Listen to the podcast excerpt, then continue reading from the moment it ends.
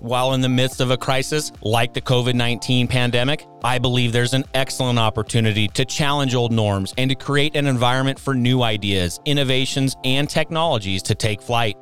One area ripe for new thinking and innovation is the age old topic of indoor air quality. During today's episode, we are joined by a national thought leader and business executive who has been leading the charge on the importance of addressing indoor air quality for more than a decade. Harry Pliskin is the president of Atreo, an industry leading organization that designs and installs pneumatic transport solutions in highly complex environments of all sizes and geographical locations. While together, Harry shares with us how his clients are adjusting to the realities and needs the pandemic has created and how he is leading the charge in reimagining designs and solutions for indoor air quality well after this pandemic is behind us. Join us for this meaningful and encouraging conversation about the importance of indoor air quality during the coronavirus outbreak and beyond.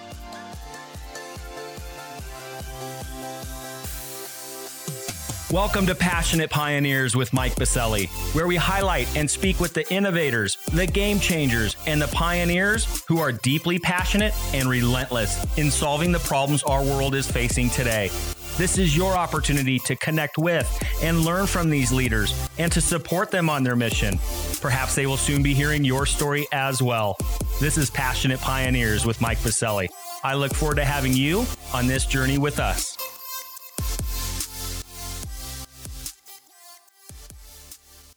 Harry, thank you so much for spending time with us on the podcast today.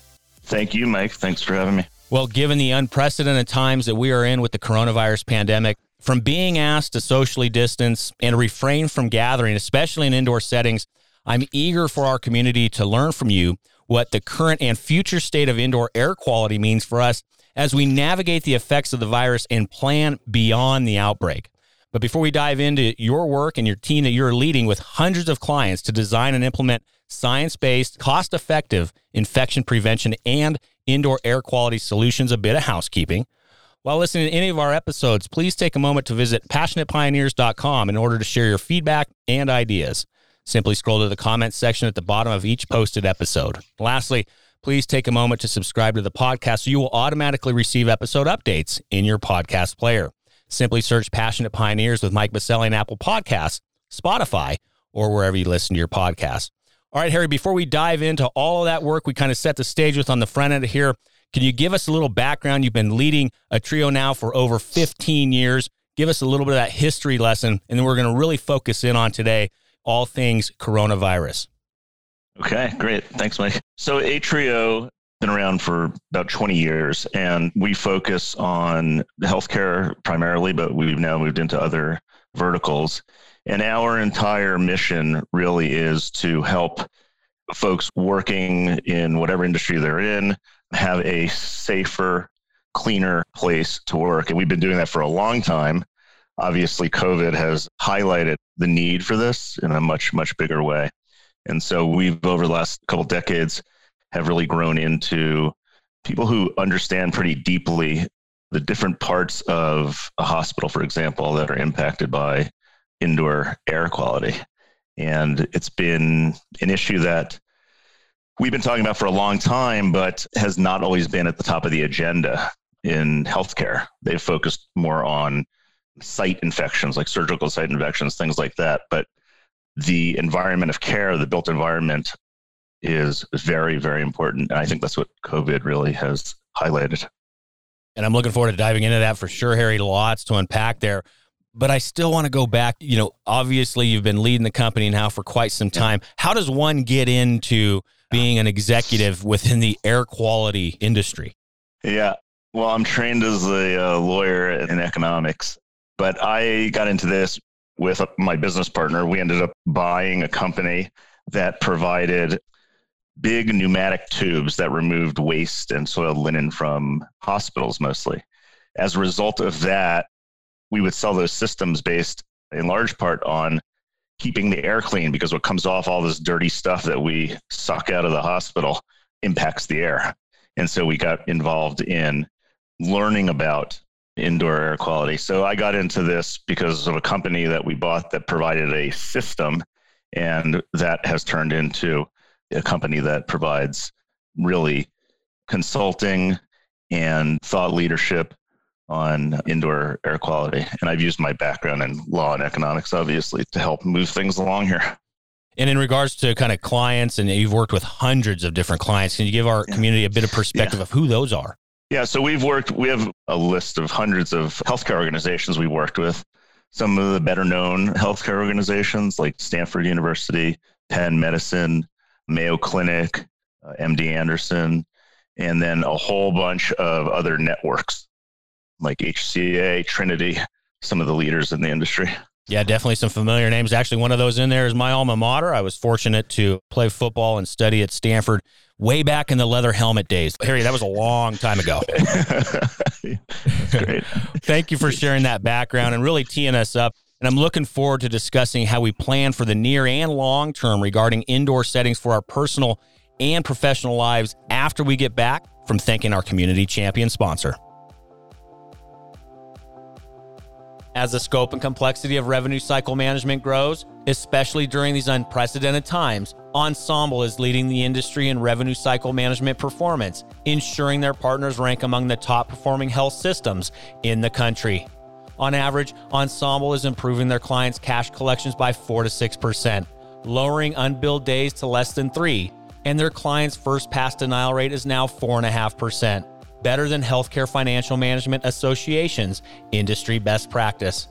Ensemble's work in lifting revenue cycle performance helps providers buy new, durable medical equipment, hire more physicians, and expand their facilities. Ensemble is proud to be helping the flagships of American healthcare to better support the communities they serve. And speaking of community, we are incredibly grateful for Ensemble support and community champion sponsorship of Passionate Pioneers. To learn more about Ensemble and the passionate mission they are on, head over to ensemblehp.com or visit the episode notes and click on their link. All right, we're back with Harry Pliskin and looking forward to diving into so much around indoor air quality, the importance of it, especially during this time with the pandemic. So, Harry, you've been leading the charge on the importance of addressing indoor air quality for more than a decade.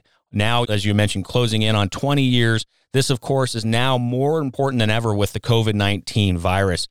Can you discuss some of the importance of the work happening today with this pandemic? Again, you've had a long history and story career behind you, and then the world turned upside down in 2020. Can you share with us what's happening current state with Atreo? What are your customers experiencing? What are they asking for? Maybe level set with us where mm-hmm. things stand, state of the union for you, the industry, and what we should be thinking about. Yeah. And we'll dive into future state as well. Yeah. So I think what people are dealing with more than anything at this point is just an unbelievable amount of information coming at them in reaction to coronavirus.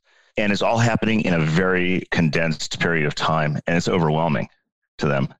And they're now in a position where they have to feel like they have to learn about science, you know, operations, behavior, all of these things, regulations that are changing every day, all at once. So people are really drinking from the fire hose and it's overwhelming to them. And in part, I think that's because people are unprepared for this, but it's not most people's core competency to react to a situation like this. And lots of times they're the built environment, the facility is just not prepared to handle this. And it manifests itself differently in healthcare and in other industries. Most industries are dealing with the problem of losing their customers and having them not show up. And they need to address the indoor air quality issue or the indoor environmental quality issue in order to get people back in. Hospitals are in a very different position. They're overwhelmed with customers and patients and they are there to treat the patients but they have to now really focus like a laser on making sure it's a safe place. So you know both are overwhelmed by information and both are reacting to it one because they need customers one because they have too many. And also we're living a bit in a misinformation age you know whether you want to call it out or not i'm going to mm-hmm. uh, but we're living in a little bit of this misinformation age. And so what does that mean in regards to kind of that quote unquote source of truth right you're 100% spot on, Harry. You know, a lot of us are being told stay at home, stay out of restaurants, stay out of the built environment. And I get it. But are there some myths out there that need to be cleared up? What's that look like out in the marketplace? Yeah. Well, you know, when I say people are overwhelmed by information, it's coming from a number of places, right? You have the news media relaying information in a very simplistic way, often, right? You have regulators saying, here are all the things you are required or need to do or should be doing. And then you have vendors who are showing up and they see a very big opportunity, and there is a very big opportunity explaining how their product or service can solve all things COVID. And there's nothing out there that solves all things COVID.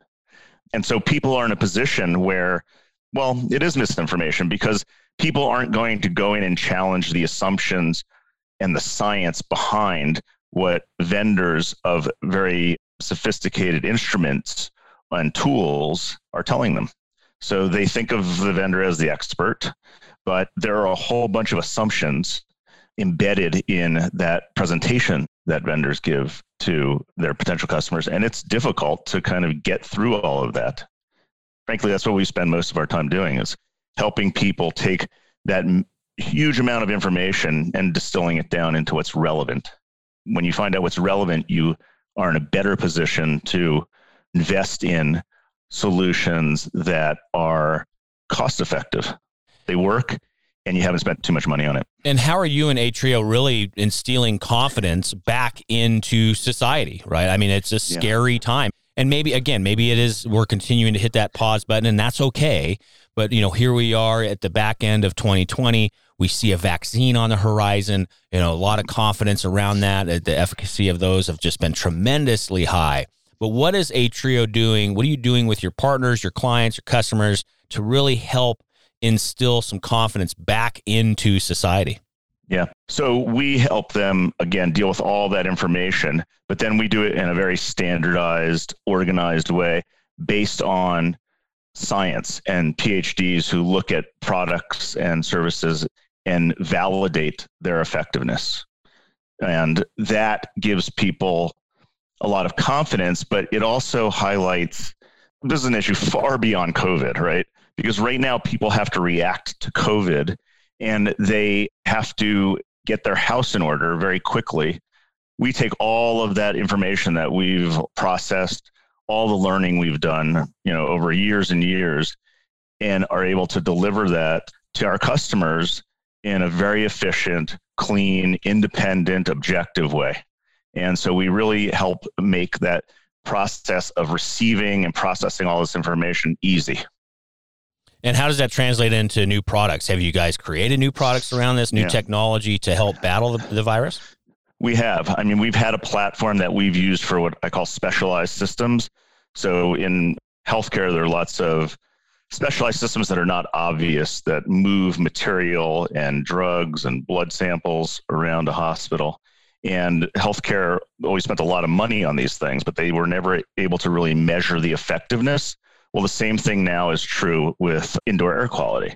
And so we help really position folks for what's been a problem, what will be a problem. And as a result of that, we have had to create some new tools. We've had to create a tool, a platform that can measure, monitor air throughout a building report it, show it on a dashboard. So again, people are just getting the only the information they need when they need it and who needs it, right? So you have to send the right information at the right time to the right people. And it can't be a lot of information, it has to just be the actionable information. So we've created a platform and a tool for that around the indoor environment. And then we have created a certification process and a verification process so that once you install, for example, tools that help improve the environment, indoor environment, that's not enough to just install it. You need to know that it's working every day. And so we have a tool that allows people to measure the effectiveness of what they've implemented on a day to day basis and to be able to get that information. And that's very reassuring to the public. It's very reassuring to people coming into a business or a hospital. Well, that is fascinating. And, and also, I do want to look a little future state, right? As I mentioned earlier, yeah. here we are. We have a vaccine on the horizon. Hopefully, we can get over the hump of this and really get back to some sense of normalcy. But I do want to set the stage, kind of looking into future state. One of our mutual friends, he took the time to nominate you to be on the podcast, uh, Shepard Neville, who used to really uh, be an advisor to our former governor, John Hickenlooper, here in the state of Colorado, and uh, really helped him out with all things, uh, you know, policy and, and around health. And what he said in regards to nominating you is that he believes that indoor air quality is kind of the new obesity and how we think about that. And so, setting the stage, Harry, you know, one thing that I've seen over the past number of months with this pandemic, yes, it's been absolutely devastating on so many different levels. But as an entrepreneur, you know, as an innovator, I look at that as a huge opportunity. What are the phoenixes that are going to rise out of these ashes? What's going to be created anew? How is the world going to look differently? All right. There's some real world examples already in front of us. Telemedicine, look at the explosion around that. Look at how fast we got to approving vaccines. What you used to take 10 years, we did it in 10 months. I mean, just mind blowing innovation. And so, from Shepard's nomination for you to be on the podcast, and he talks about you know, from his expert point of view, that indoor air quality is a new obesity. What does he mean by that? What is the opportunity for us, you know, future state as we look to a new and we start reimagining health, we start reimagining this new way of living post pandemic? What does all that mean? Yeah, I think Shepard's right that, you know, this is a problem that in many ways it's right in front of us, but it's very hard to see. And so indoor air quality, we spend 70 plus percent of our time indoors wow. throughout our lifetime.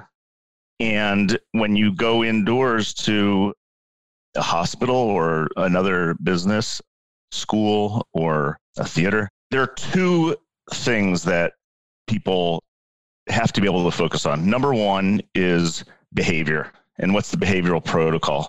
That's now become a very big deal. We never used to think about which door you go in and which door you go out. You could use the same door.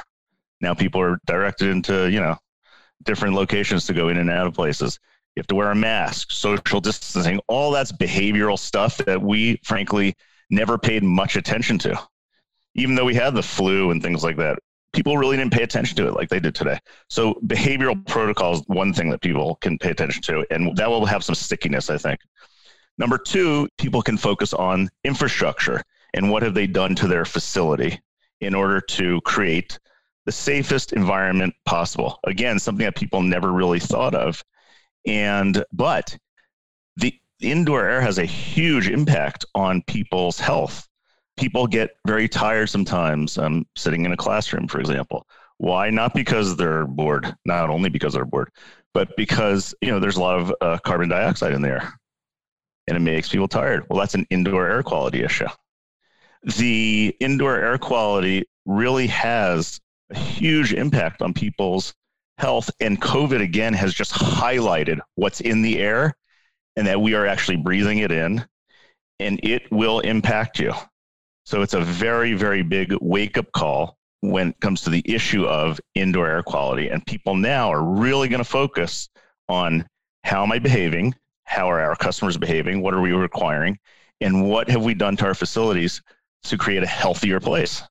And I mean, I haven't heard a ton of discussion about that. I've talked about it for a long, long time, particularly with in the healthcare world, but people were not walking around worrying about these things. The other thing that I think has changed along those lines is, you know, the question is, well, why? Why is indoor air quality like obesity? Well, you have to look at some of the causes of the problem, right? Or just reactions. So this country, you know, has a very strong, actually, environmentalist movement, which is great. But in the built environment, so talking about the infrastructure bucket right now, when people build today, a lot of the building and design is focused on energy conservation, which is very important. But one way you engage in energy conservation is by sealing a building as much as possible to make it energy efficient. Well, when you seal a building, you're making the issue of indoor air quality a lot more challenging. The issue can be solved, but you have to pay attention in a much deeper way in order to still maintain good indoor air quality and maintain energy efficiency. So I think what's happened now and what we'll see happen is that people are going to really focus on indoor air quality as part of the whole process of delivering a facility that people are going to come into and live in. Are you excited about the future and the opportunity and the possibilities coming out of this pandemic with your, you know, storied career? Yes, I'm very excited because I think like you said, when there are big problems, there are very big opportunities. And there are opportunities not just in business, but for people to like change their perspective and to be able to focus on the things that are very, very important, but not very obvious. And so going forward, I think this will accelerate the implementation of things that really do impact people. Telemedicine is a great example. In 1996, I think it was, I was in Washington, D.C., and I sat on the FCC's subcommittee on telemedicine in 1996 after the passage of the Telecom Act. From 1996 until now, telemedicine has kind of been, I don't want to say stuck in neutral, but just creeping along. I'll say it. Because of there are tons of regulations that have no purpose other than to maintain, you know, price floors and to really dampen competition, right? And so you have an emergency, and boom, states start relaxing all these regulations. So now you can do telemedicine. It's not just solving a rural issue, it's solving healthcare issue broadly. And I think indoor air quality, the same thing is going to happen. When I would go talk to people for years, I would go in and talk about how what's in the air is really you have to pay attention to it. It's very unhealthy when you have like dirty linen in a hall. There are things that come off of that, right? And you have to be able to clean your air. And infection prevention officers who are great, they just didn't have the time and resources to focus on, you know, what's called the environment of care. Like, how do we solve that problem? They would tell me, they say, I'm focused on surgical site infections and catheterizations and over prescription of antibiotics those interventionist things that cause what they call hospital acquired hospital associated infections. But the environment of care is not as sexy, but it's actually more complex because it's hard to tell. You don't see air moving into you, right? So, and you don't know where it's coming from, and cause and effect is very difficult. And I see that changing in a big way because now people are very focused on we have to keep the air clean. And again, they're focused on people's behaviors. Are you wearing your mask, keeping your distance? And I think most importantly, they're focused on infrastructure. So when you build a building and you have like a supply of air coming in to a room and a return where the air goes out, you can go into many buildings and see that the supply and the return are installed, you know, two feet from each other on the ceiling. So air comes in, immediately goes out one of the most important things with indoor air quality when you're talking about infrastructure and designing a building is to be able to mix the air. Well, if you have air going in and then out and nothing kind of comes down into the room, you have no mixing.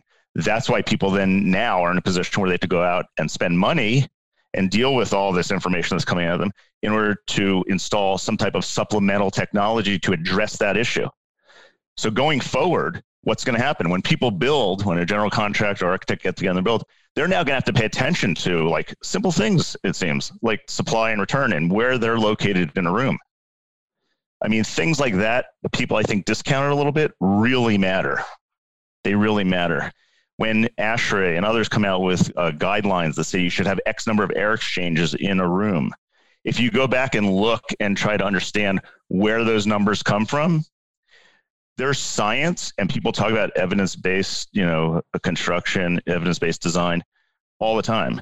But when you go read the evidence it's a, a, little loose you know it's a little loose. Well it can't be loose anymore. I mean now you have to you know it has an impact so when you come up with a number how many air exchanges should you have it's got to be based on science and so you know when we come in and we talk to folks we hear we have uh, five air exchanges in this room, and we're using UV to do some terminal cleaning, and we have bipolar ionization in the ductwork. And I always think that's great. It all sounds great, and it's great technology, but is it working? And so, what we try to talk to our clients about is you have to not only install what works in bits and pieces, you have to install something that's integrated and that you know is working every day. Wow. And that I think has it has really put the focus on something that's been ignored, I think, in large part, which is the environment that you step into, whether it's a hospital or a restaurant.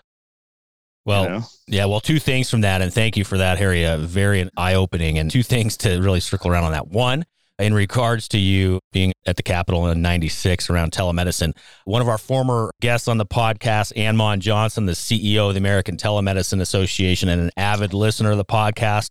I know she's going to be very excited to hear about your experience within the telemedicine space. And we do all agree that it was going at a snail's pace. And now here it was, you know, 2020 and just telemedicine.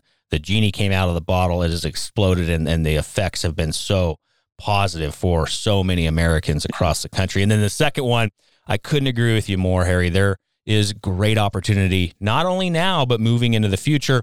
I firmly believe amid great chaos presents great opportunity. So thank you for sharing that. And now I want to turn a little bit towards you in regards to our community. We have some of the nation's leaders in the healthcare industry tuning in and rallying around our guests, just like yourself. Is there anything that we should be contemplating and thinking through or helping you with as you continue your journey in regards to improving our industry and indoor air quality? Yeah, well, with respect to healthcare in particular, what's coming at people is what feels like a very complicated, complex problem. And it is. But, you know, the conversations I like to have with people, I hope simplify that conversation, gives you more of a sense of control over your environment and puts you in a position to make much better decisions because in our community, there's a lot of waste, not because of bad actions, but because people have a limited amount of time and a limited amount of resources. And they have a hundred times more information now to deal with. So, yeah, I like having these conversations with leaders of organizations. I love working with our clients to really sit down. We, I think, are very good at internalizing people's causes and really trying to help them figure out how to do things and to do it in a kind of a timely fashion. So, yeah, I'd love to hear from people and I would love to continue the discussion. Sometimes, you know, like you said, sometimes the things are right in front of you, but you can't see it. Well, let's empower that. How can we get a hold of you? What are some touch points online or otherwise to get a hold of you and your team at Atreo? Yeah, so our website's uh, atreo, A-T-R-E-O dot com, and you can see what we do there. And my email is harry, H A R R Y, dot pliskin, P L I S K I N, at atreo.com. Excellent. We'll leave those touch points in the episode notes as well in your podcast player. Just simply scroll down, look for those touch points, and click on through. Additionally, we'll have them listed over on our free global online community at passionatepioneers.com. There will be a post in the episode section where you can also leave feedback, questions, ideas, and thoughts for Harry and his team again over at passionatepioneers.com. Well, Harry, this has been a very important, timely, and needed conversation, and I appreciate you taking a pit stop today. To our mutual friend Shepard, thank you so much for yeah. nominating Harry to be on our podcast. This has been a very, very important conversation. For now, Harry, thank you for spending time with us. We look forward to continuing to support your journey, but thank you again for being on our podcast today. Thank you for having me.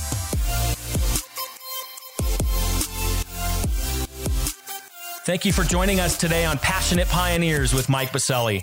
We'd love to hear your feedback about the podcast so we can continue to improve this community and to further support the pioneers being featured. Lastly, please take a moment to subscribe to the podcast and invite your friends and colleagues to join us. This is Passionate Pioneers with Mike Biselli. I look forward to having you back with us during our next episode.